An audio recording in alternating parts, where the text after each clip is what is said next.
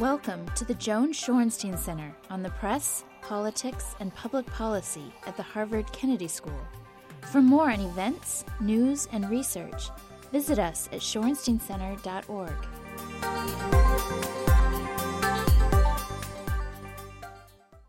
It is a great pleasure to have Paul with us. He has been at the very heart of American journalism for a long time. And when he left the Wall Street Journal and was persuaded to take the job of creating ProPublica,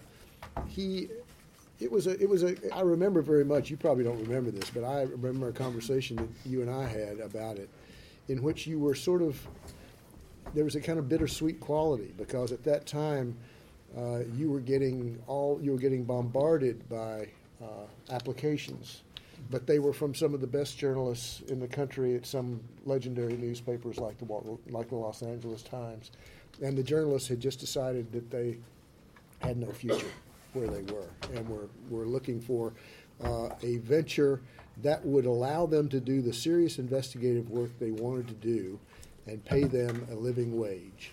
And had one other innovation that I think was really very important, and it was probably your idea, which is that they were to be geographically there. They were to create a newsroom. They were not to be free agents wandering the world. They were going to be a group that worked together. And the results, of course, have been superb over the course of ProPublica's very short life. They were immediate, and it was immediately respected as one of the most important journalistic institutions in the country. Paul, we're very glad to have you. Well, thank you very much, Alex. And this is an amazing group of people, and I will keep my remarks short, because I expect to learn much more from your questions and comments than you're going to learn from mine. But let me set a context. I mean, I will talk about ProPublica, because that's what I know best. I think we're small. I mean, our budget is $10 million a year, but I think with that we've been able to have high impact and be a force for change. We're not the first nonprofit investigative team. There were some others had been in the field, but I think that our model re-energized the concept, and we also came along at the right time, and so some of the others that had been there ahead of us actually got re-energized and are doing some excellent work. Plus, there are numerous other organizations that have entered the field at various levels. As Alex said, in January, I stepped aside. I was editor-in-chief, president, and CEO, and I got rid of all of those titles. Two colleagues who were with me at the very beginning, Dick Tofel, the general manager, became president and co-CEO, and Steve Engelberg, who some of you will know from his distinguished record at the New York Times and at the Oregonian, became editor-in-chief and co-CEO. And as executive chairman, I spend 60% of my time on ProPublica. I don't know exactly where the other 40% is going. Consulting on strategy, helping to raise money, and every once in a while editing a story. What I'd like to do is just sort of very briefly let you know how I approach the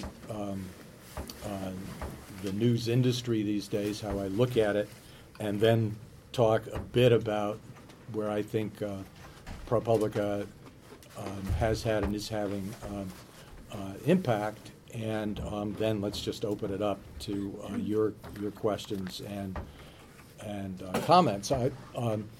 I was 41 years in print journalism, 15 of them at the LA Times and the rest at the Wall Street Journal, And during all that time, it was a highly stable, highly profitable business with huge margins. Really the only significant changes during that period of time was consolidation. So organizations that in the mid-'60s, when I started, that were strong and quite profitable, combined into huge multi-city networks. I'm talking about newspapers now, but the magazine industry became more concentrated. I mean, John Huey and his colleagues. How many magazines did you have in that empire at one time? I mean, hundreds of them. 130. The financial strength allowed us to have strong legal departments, the ability to send reporters anywhere in search of a story. And this was driven by ever-increasing ad rates. It wasn't that circulation was growing, and in many cases circulation was flat, but because the audiences were for print in particular, but also for TV, were large, and for print the demographics were very good, so we could increase ad rates every year, and there were big barriers to entry. Just the printing presses alone, to start a competitor. Forget the Wall Street Journal, a competitor to the LA Times, you would have had to spend well over $100 million in presses to compete with the LA Times. And that situation was totally turned on its head by the rise of the web. And it didn't happen. It happened very fast, but it didn't happen overnight. I mean, ironically, the late 90s, in the era of the dot-com bubble, was some of the most profitable years ever for traditional news organizations. I mean, in the late 90s at the Wall Street Journal, we were throwing ads out of the paper. We had to do complicated things to our production schedules to double the size of the paper on Sunday nights so that we could run, instead of 80-page papers, we could run 140, 150-page papers to take all the ads that people wanted. But when the dot-com bubble collapsed, the web took off in a new path, and the result was a very rapid transformation. So instead of going up constantly, ad rates started going down, and they've continued to go down. They're going down as we sit here. There's the expression when newspapers have taken their advertisers onto their websites that print dollars turn into digital dimes, and now that's become digital nickels, and sometimes less. So in that environment, and some organizations have talked proudly about how their circulation revenue has exceeded their advertising revenue, and indeed they've made some progress in getting readers to pay, but the big story is that the ad revenue is flattened or gone down so much so that the circulation revenue can pass it. And there are now little or no barriers to entry. My wife's a jewelry designer with a background in journalism, and she decided she wanted to do a blog 7 days a week. This is, I don't know, 5 or 6 years ago. It took her 20 minutes to go on Blogspot at essentially no cost, and she was a publisher. And she's continued ever since, and added to the inventory on the web that people like Google can use to put ads on. So we're now in a instead of a stable situation, we're in an ecosystem that is characterized by constant change. And the change is driven by technology and the next idea. The key players, I mean, legacy media is still an important player, even though their revenue is down and they've had to change the way they think about their businesses. The digital startups, whether they're broad-based like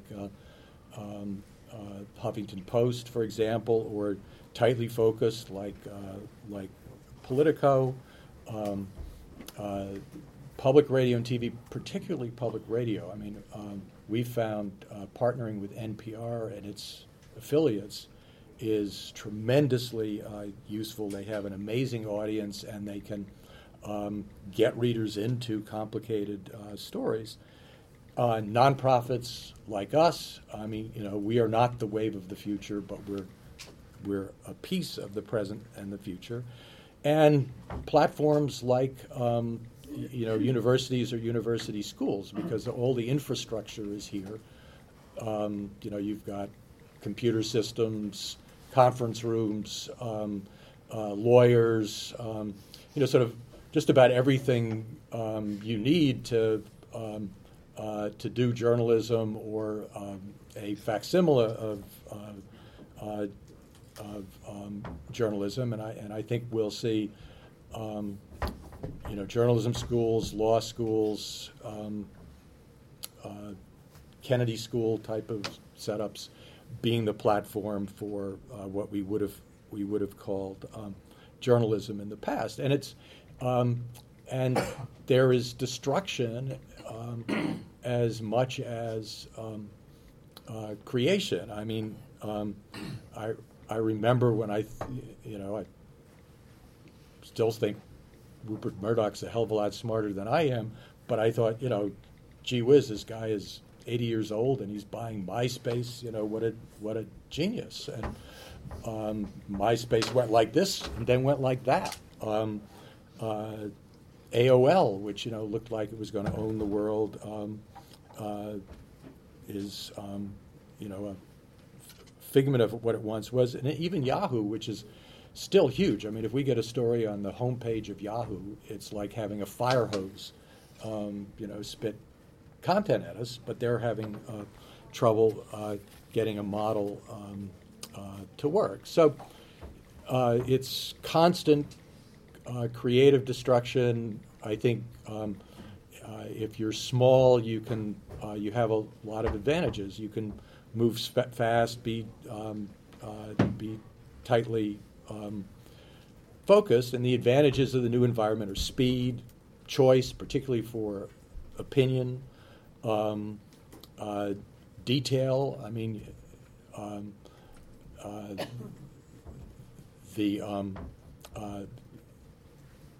baseball statistics freaks like my brother, who's a math professor at Vanderbilt. I mean, the numbers he can call up for free at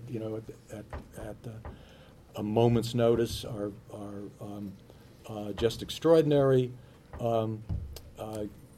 Convenience to the consumer and little or no cost to the consumer in most cases. Although the rise of paywalls in some cases are crimping that a little bit. And the disadvantages of the new system are, first of all, for the people who participated, there's great opportunity, but there's constant risk, and people with hyperactive nervous systems can find this a problematic environment. The other thing is that the highest cost most organization-driven elements of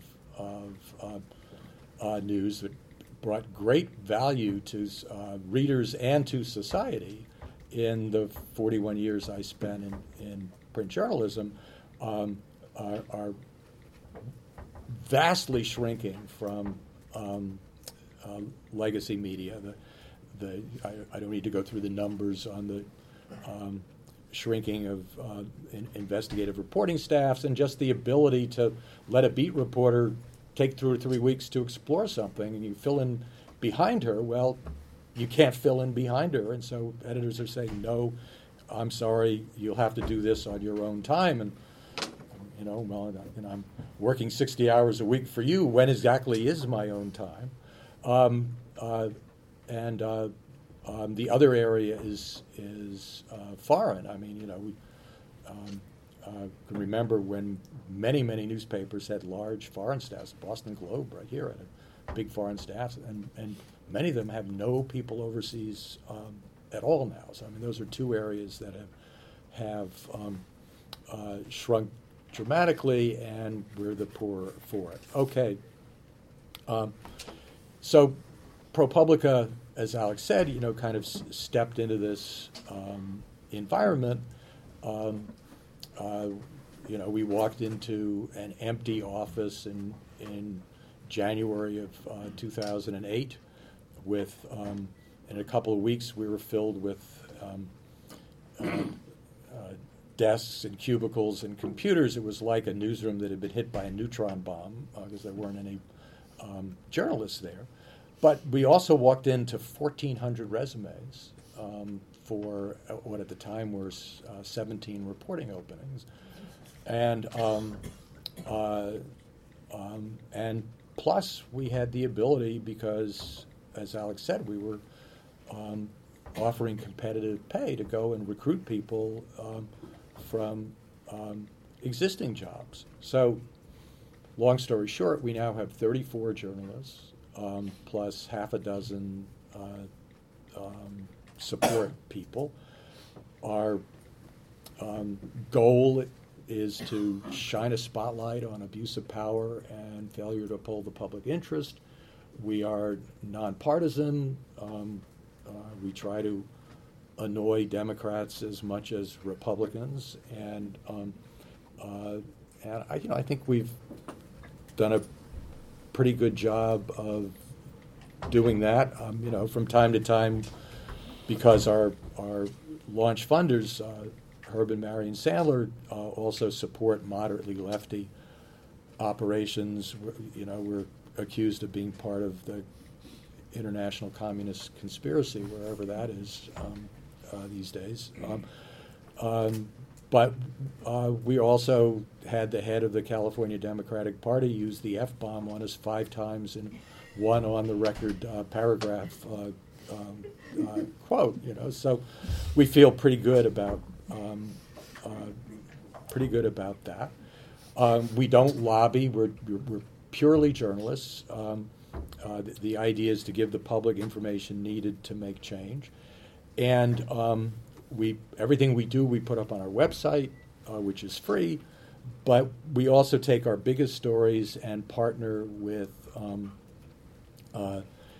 larger platforms with an eye to getting the story in front of the precisely right audience, and the audience can be big. Our first partner was 60 Minutes. Or it can be small. Our second partner was the Albany Times Union, which is, I think, less than 100,000 circulation, but it's the paper for the legislature and governor of New York State. And New York was about to let fracking take off in the watershed that serves New York City. And on the thesis that there'd never been a water problem associated with fracking. Well, fracking is wonderful in many respects. It's providing, you know, lower cost and for fossil fuels, environmentally less damaging fuel than oil or certainly coal. But it's not a pure 100% positive story. There are water risks that need to be monitored, and the Albany Times Union put it on the front page. And by noon, the governor and the legislature had turned around 180 degrees and said, "You have to have a plan in place to protect the water supply," and they still don't have one.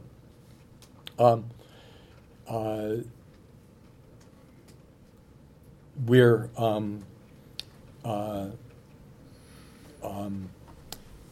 We're asked all the time, why are we a nonprofit?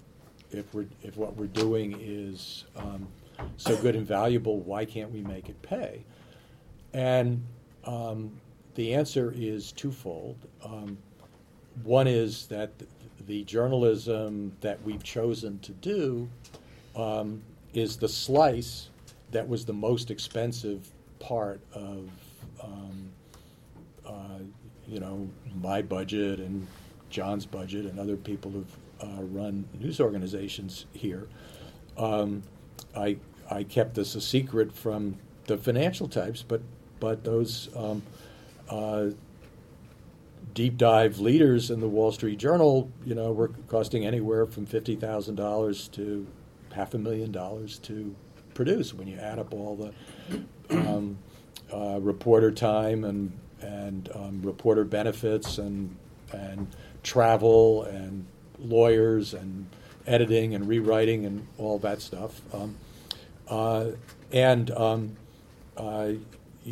Even the slickest magazines maybe pay $25,000 for a really big story. So you're not going to recoup those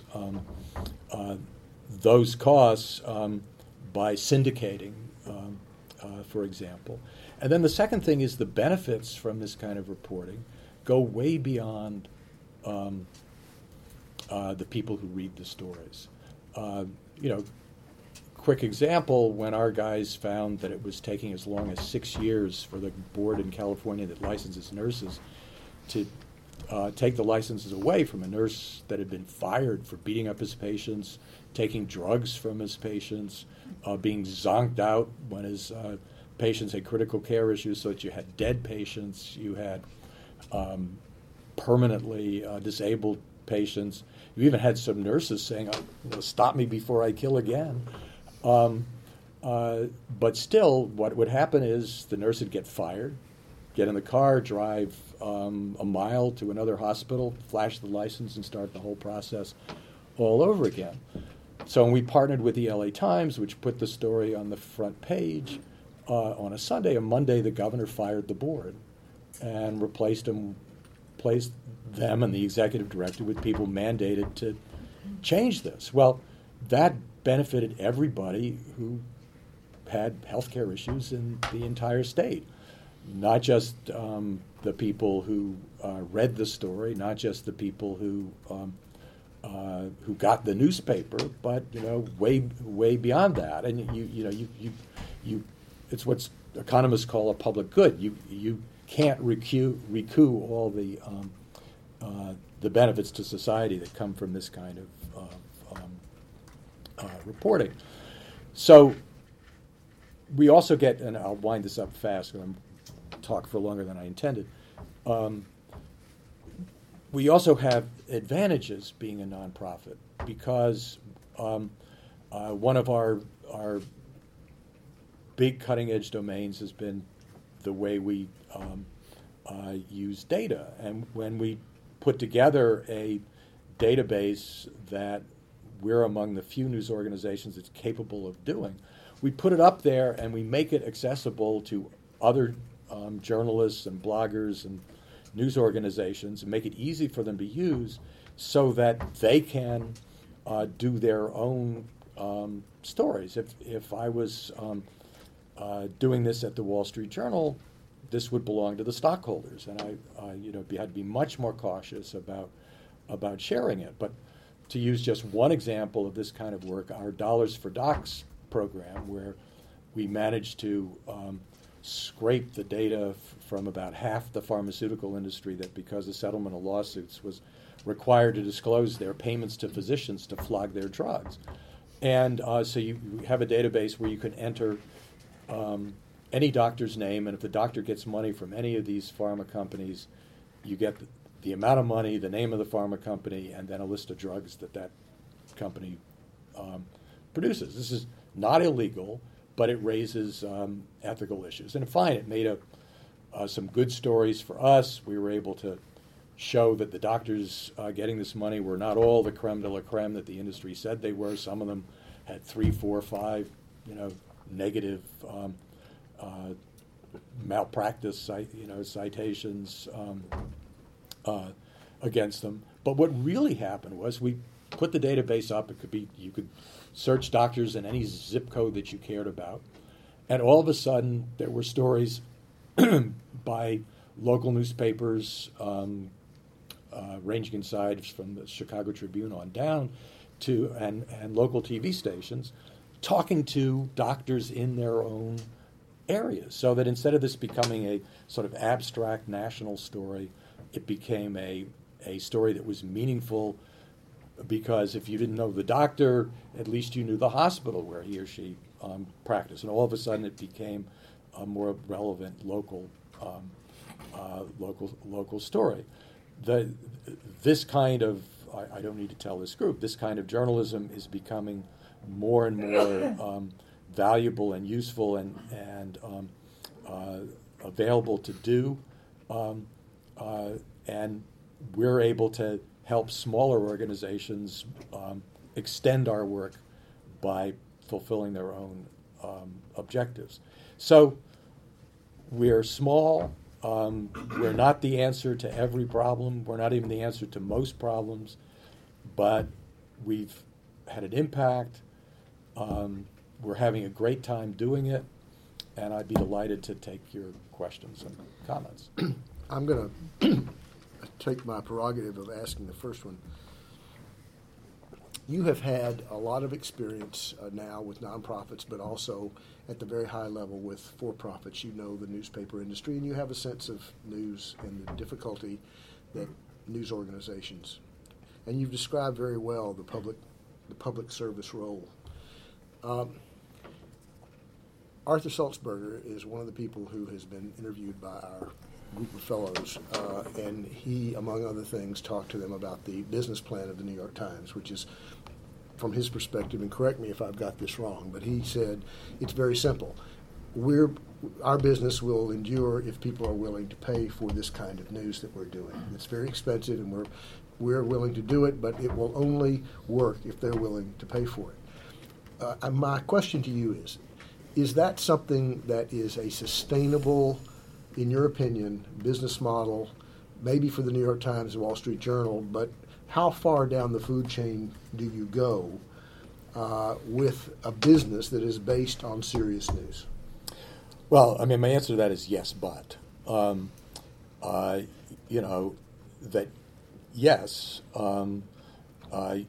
Wall Street Journal from the beginning charged for its online. The New York Times, after maneuvering in different directions, has come up with with a paywall, and they're getting more money from readers.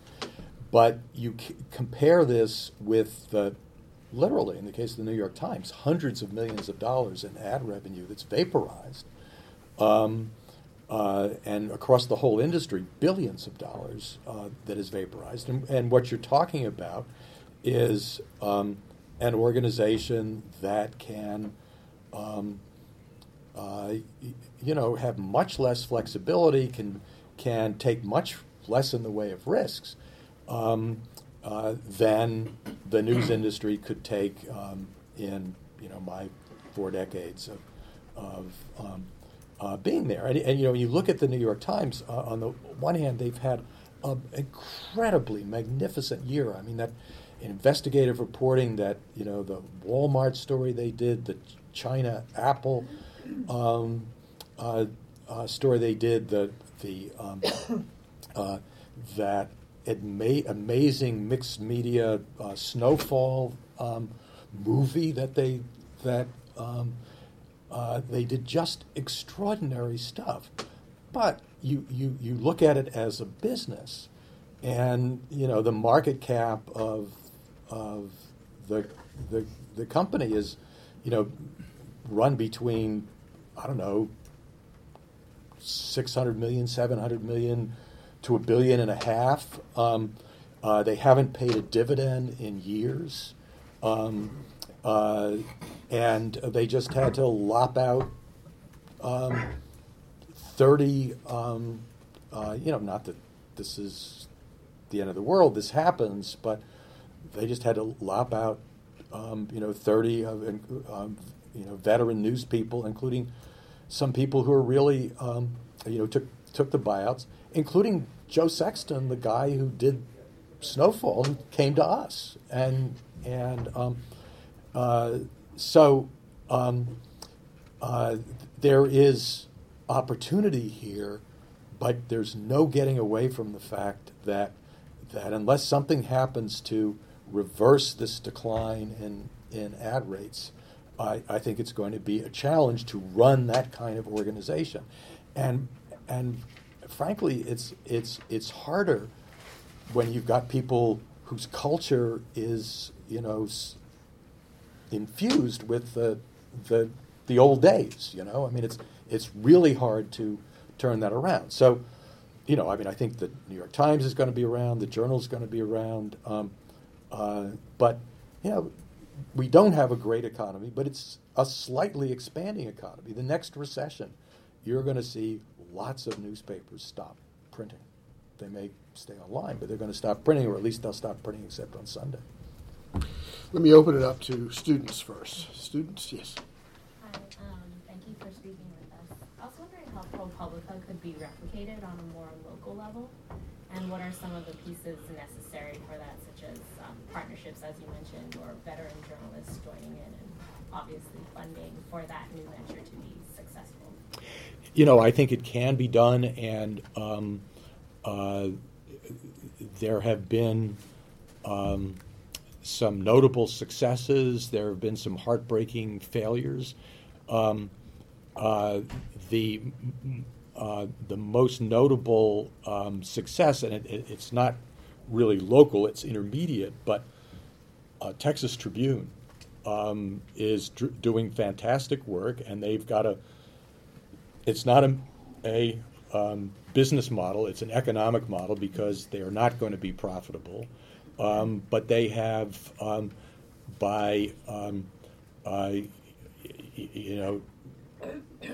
doing things like having companies sponsor them for a month, by having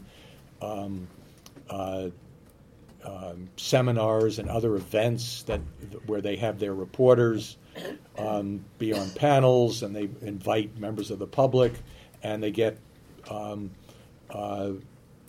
individuals and mostly corporations to sponsor them, and by keeping their costs tightly controlled, they have created dynamic coverage of the political economy of Texas, which is a very interesting place. It's a state where they talk about seceding. There's lots going on there, I think that is one example of how you can be very successful. Voice of San Diego had tremendous success for a while. They had some challenges more recently, but they stepped into a void where a weak local paper had not been covering a crucial collapse of state and local finance. They had locked themselves into incredibly huge contracts with, for retirement of public employees, and plus other disastrous finance issues, and the paper had not been covering it in any depth, and they succeeded by saying, we're not going to cover any announcement news. Announcement news, if it matters to us, we'll link to it. We'll focus on doing nothing but exclusive stuff that other people aren't covering. And they had major impact in changing the political environment there. Now,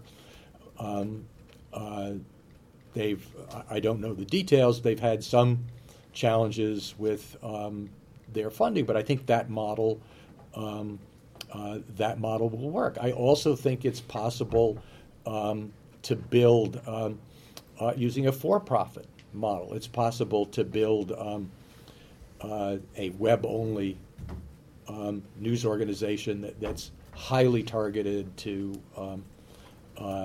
local issues and local advertisers. The New London paper, which has New London, Connecticut paper, which also has a bunch of weeklies sort of through the eastern part of the state, has made a major effort in that respect, and is having some success. So there are all kinds of things that are worth experimenting, both in the with and both in the for-profit and the non-profit space. Yes. How do the generation of young journalists, how do you cultivate, them and get them moving towards serious journalism when they don't have big newsrooms, when they're not able to learn the ropes from people? And it sounds like you're getting top people for your organization. How do you build the next generation? Well, I think for young journalists, for kids starting out, the environment has at least as many positives as it has negatives. I mean, when you're sort of reminded of the model, 80 or more years ago, when Henry Luce and Britton Hadden walked out of the Yale Daily News, went to New York 90 years ago. Excuse me. Time flies when you're having fun. I covered that. I remember. And they just had an idea of, a new way to do journalism. They raised, relatively modest, even by those days, standards,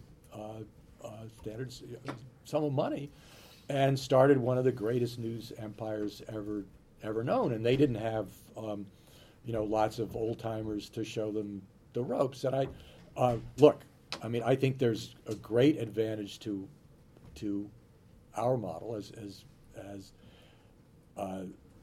Alex said. I felt we needed to build a culture, and that's why I wanted to have just about everybody in one room. You can build a culture virtually, but it's easier if people are bumping into each other at the elevator. So we had experienced people, and plus a bunch of people in their 20s and their early 30s.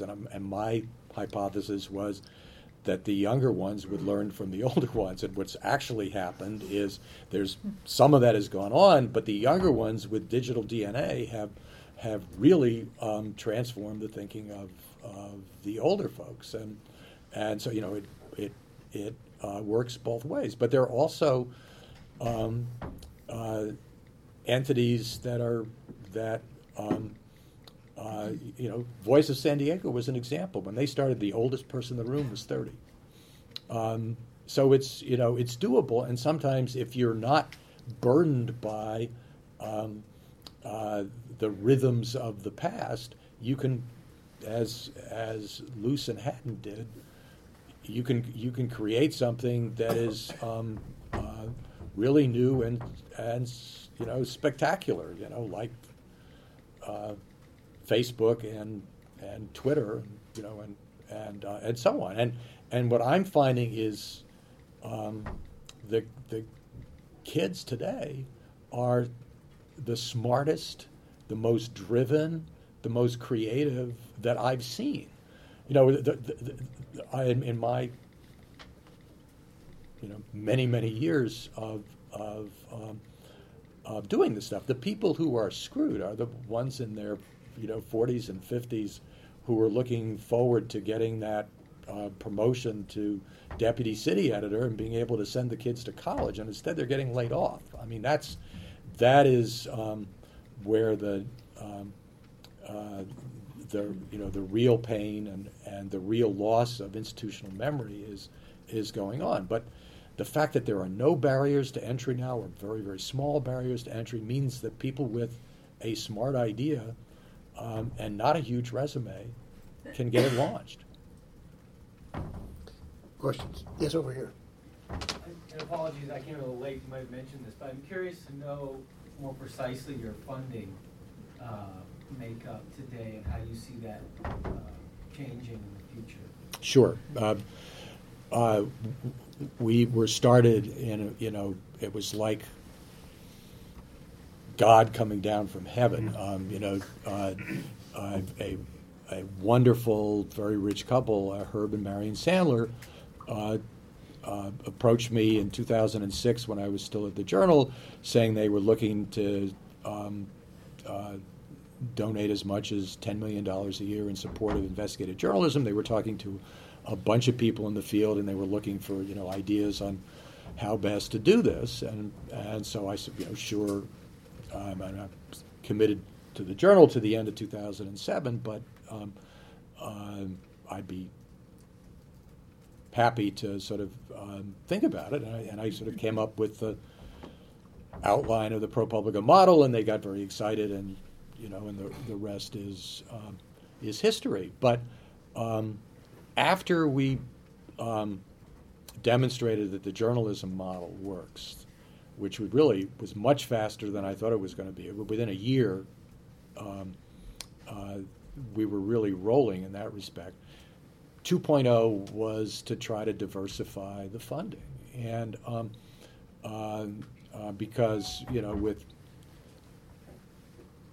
we're not going to make a profit, but if you can diversify your funding, you have greater sustainability, and we've been quite successful in doing that. We've gone from having the Sandlers supply 90% plus of our budget to, it went from 65%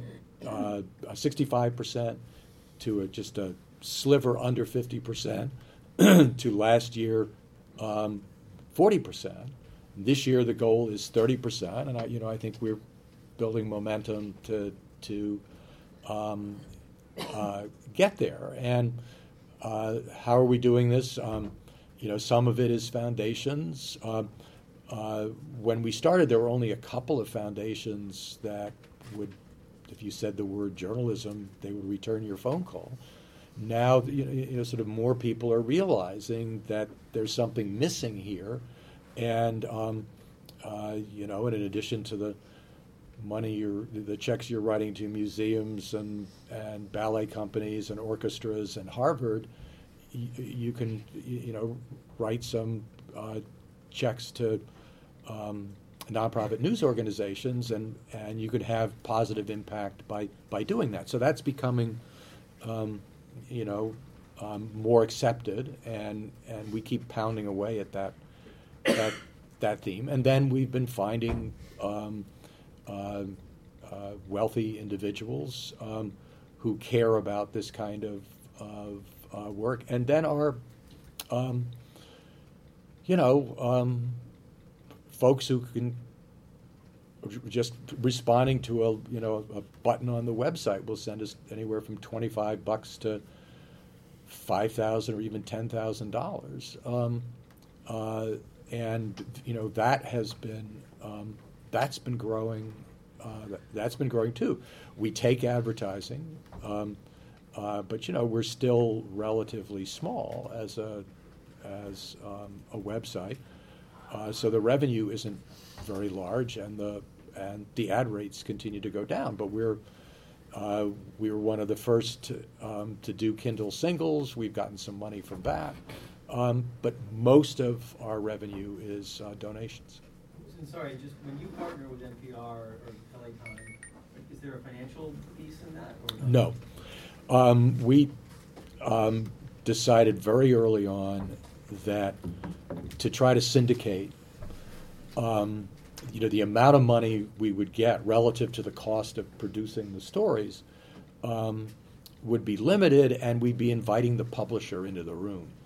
Whereas if you're just talking to the editor, and the editor doesn't have to talk to the publisher because it's free, that we could get faster decisions, and our stuff would be used more quickly, and we get the impact we were looking for, and that has indeed proven the case. Now, we've watched California Watch, which is a unit of the Center for Investigative Reporting, which is one of the at Berkeley, which is one of the ones that was in the game, long before we were. They do use a syndication model. They have signed up many of the papers in California to take their stuff, and they tailor stuff for, you know, for the individual papers. And you know, we watch their 990s, but so far the numbers haven't been big enough to make us change. But if they got bigger, we go down that path. We go down that path too. Other students? Yes. I'll have a couple of questions.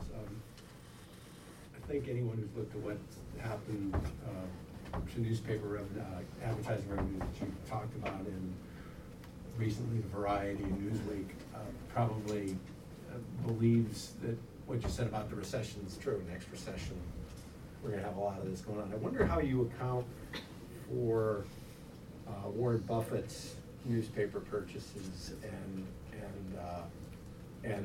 Murdoch's apparent willingness to give $3 billion to his new spin-off to potentially buy newspapers. And what, do you think they see something about the economics that that you haven't yet mentioned? And they seem to be placing rather large bets and thinking that this is actually going to work.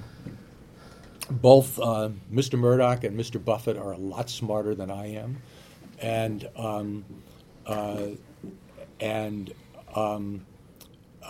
so I am not going to at all say they're making a mistake. But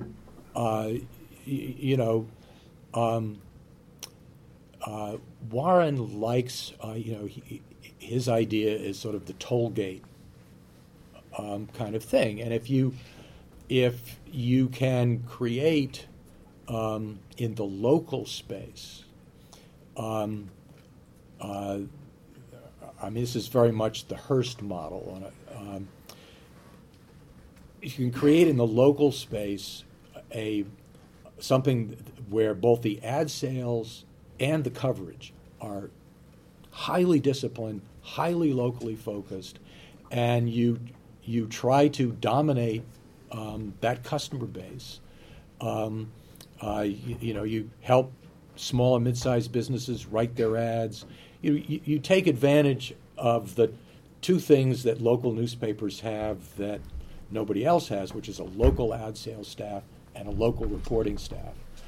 And then you try to build a recognition factor from everything from sponsoring, Little League uniforms to, stuff that creates awareness in the local environment, that you can create a business out of that.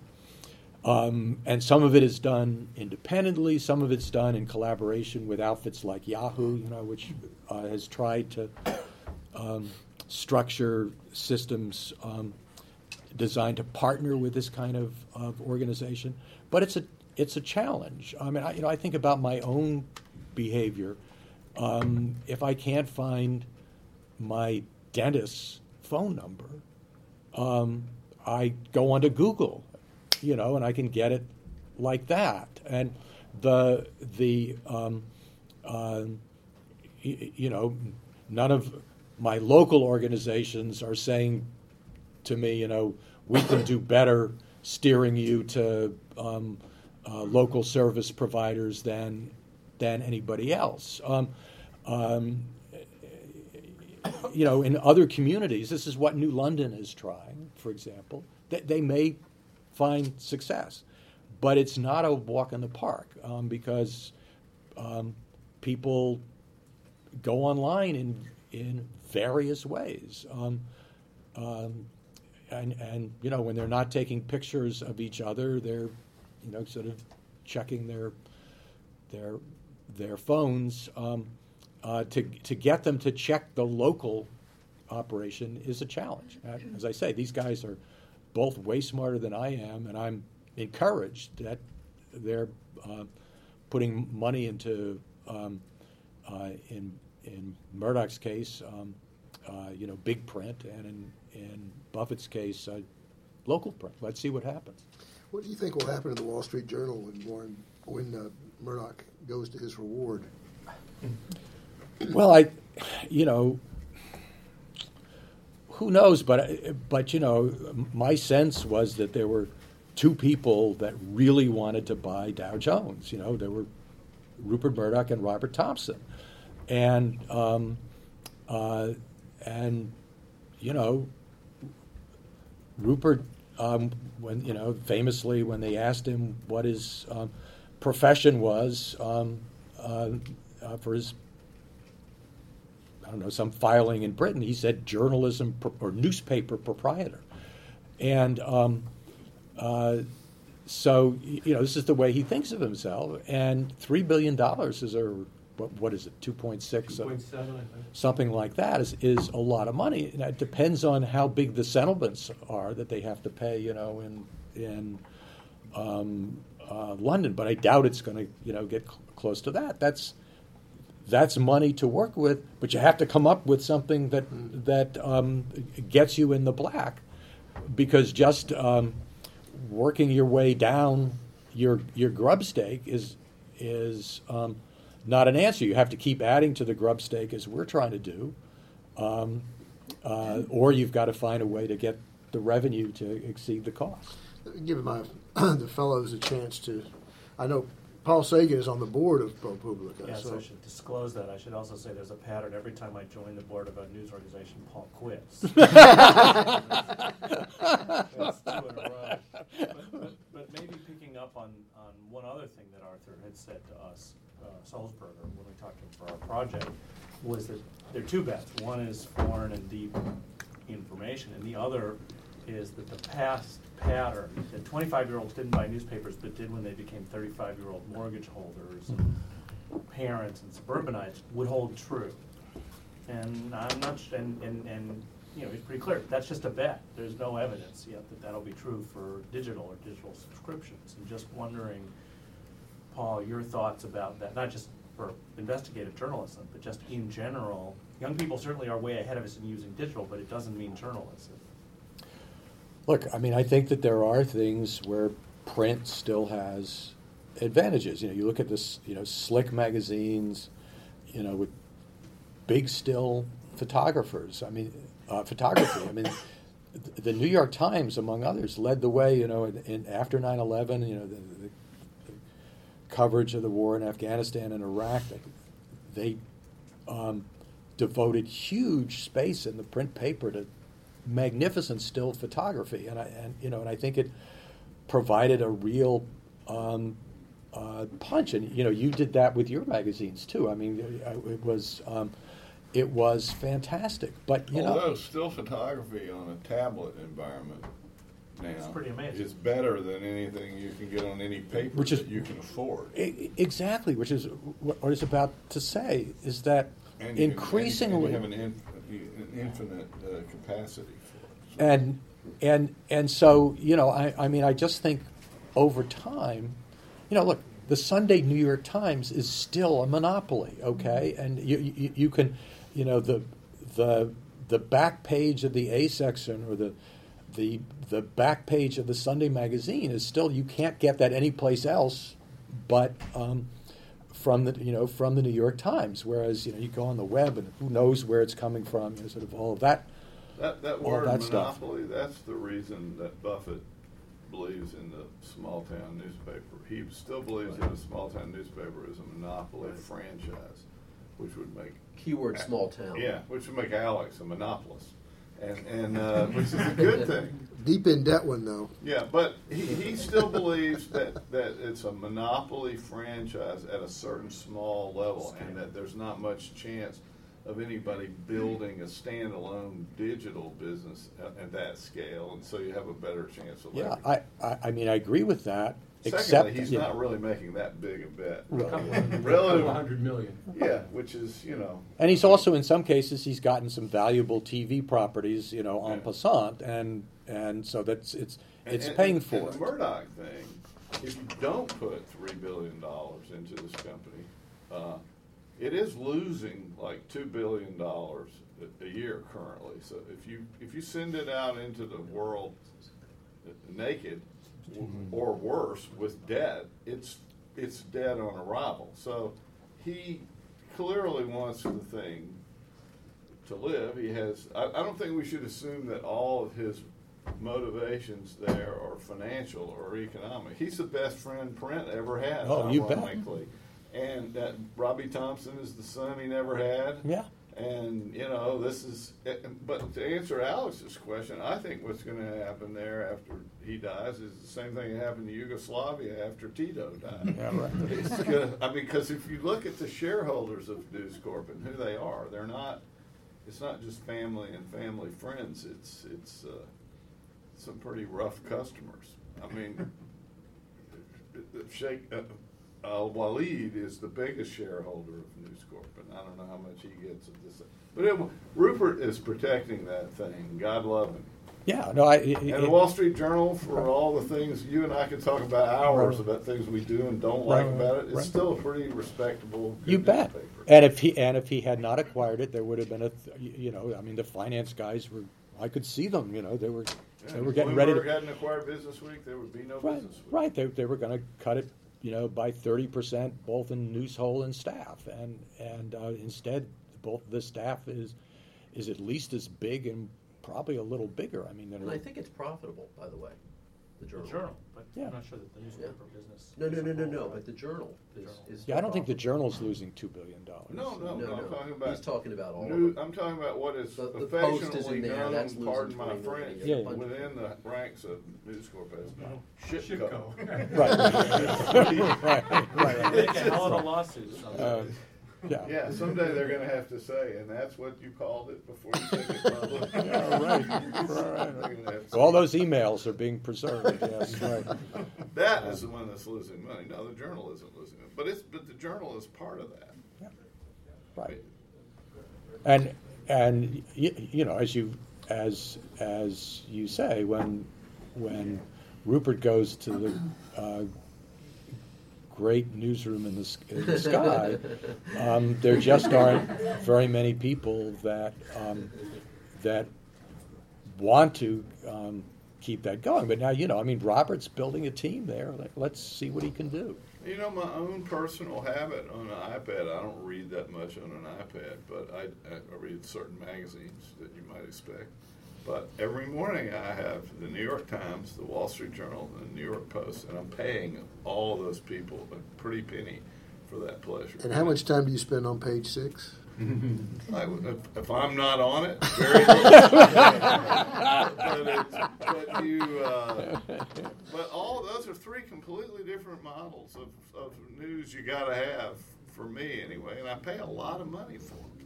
Well, you pay a pretty penny, but it's nothing like the advertising that they used to get. It doesn't defer the model. We got time for one more question, if there is one in the room. If you got somebody, I have one. Yeah, good. As someone who works for a TV network, CNN, that recently jettisoned their investigative unit, I'm interested in how CBS approached you with 60 Minutes and what did they want from you guys. We approached them actually, and we had a story that they liked. And could you talk just briefly about the process of sort of negotiating, getting a story on something like on 60 Minutes or some other place that has its own reporters and culture and way of doing things and so on? Sure. Yeah, you know, I mean, we learned a bunch of things early on. One is that when you're dealing with print media, particularly newspapers, where even with the cutbacks, they still have a beat structure, so that no matter what story you propose, if you propose it in general terms, there's some reporter who says, "I'm working on that," so that you're much better off having the story 75% reported. So I mean, I remember calling up the editor of USA Today and saying, "We have this great story about the effort to expand, rapidly expand the air marshals. You know, after 9/11, on 9/11 there were 35 air marshals in the United States, and they wanted to go to 3,500 like that. Well, you know, when you hire fast, you can get a certain number of bad apples, and we had found with guns, yeah, and we had found. That there were a bunch of people who were using their badges to helped them transport drugs. There were a few that sort of arranged assignations with underage boys. There was one who hired or sought to hire someone who went by the name of the Crucifixer to crucify his wife. And there were like 35 people with drunk driving convictions. You know, we're kind of, as long as nobody's killed or maimed, we're in America, we're kind of benign toward drunk drivers in most jurisdictions. But think about it, you don't want one on your plane with a gun, you know. So when I got to the Crucifixer, you know, I could hear this intake of breath on the other end of the line, and you know, the USA Today wanted the story, and you know, we had to get it into their format. If I'd called them up when the story was 20% reported, and said we're going to do a story on, you know, the challenges of quality control for hiring for the air marshals, he would have laughed in my face, because, you know, they have 7 travel reporters, or they did then, the Road Warriors Bible, you know. They weren't going to let us go off and prospect in this area and say they would take it. But when I had the Crucifixer and these other, you know, examples, they wanted that. When you're dealing with TV, they don't have reporters for the most part, or they have some, but they're, you know, they're in many cases they're correspondents, and they're good at doing much better than we are in getting the stuff, the key interview on camera. But they can't, you know, kind of dredge up the stories. They can dredge up some, but they couldn't dredge up the number that we had. So you go to them very early because, you know, I want their guys sitting in the interview chair, not mine for the most part. We have a couple of TV naturals, but everybody else talks slow and long like me. They're not good doing that. But you can go to the TV people early. So we sort of learned this. We've also learned how to juggle, you know, one TV partner and one print partner and that kind of thing. But as time has gone on, because of social media, you know, we now have 2 full-time people doing social media. We have 200,000 Twitter followers. So we can launch a story now on our own much better than we could when we started. So we're in a better position, you know, sort of dealing with partners. But it's still give and take. I mean, we're happy to get editing ideas from them, you know, additional reporting ideas from partners, which we've done in many cases. In other cases, they just want to hook and hurl our copy, and we can go either way. Paul, it's great to have you. Paul Steiger, Thank you very much. Thank you very much.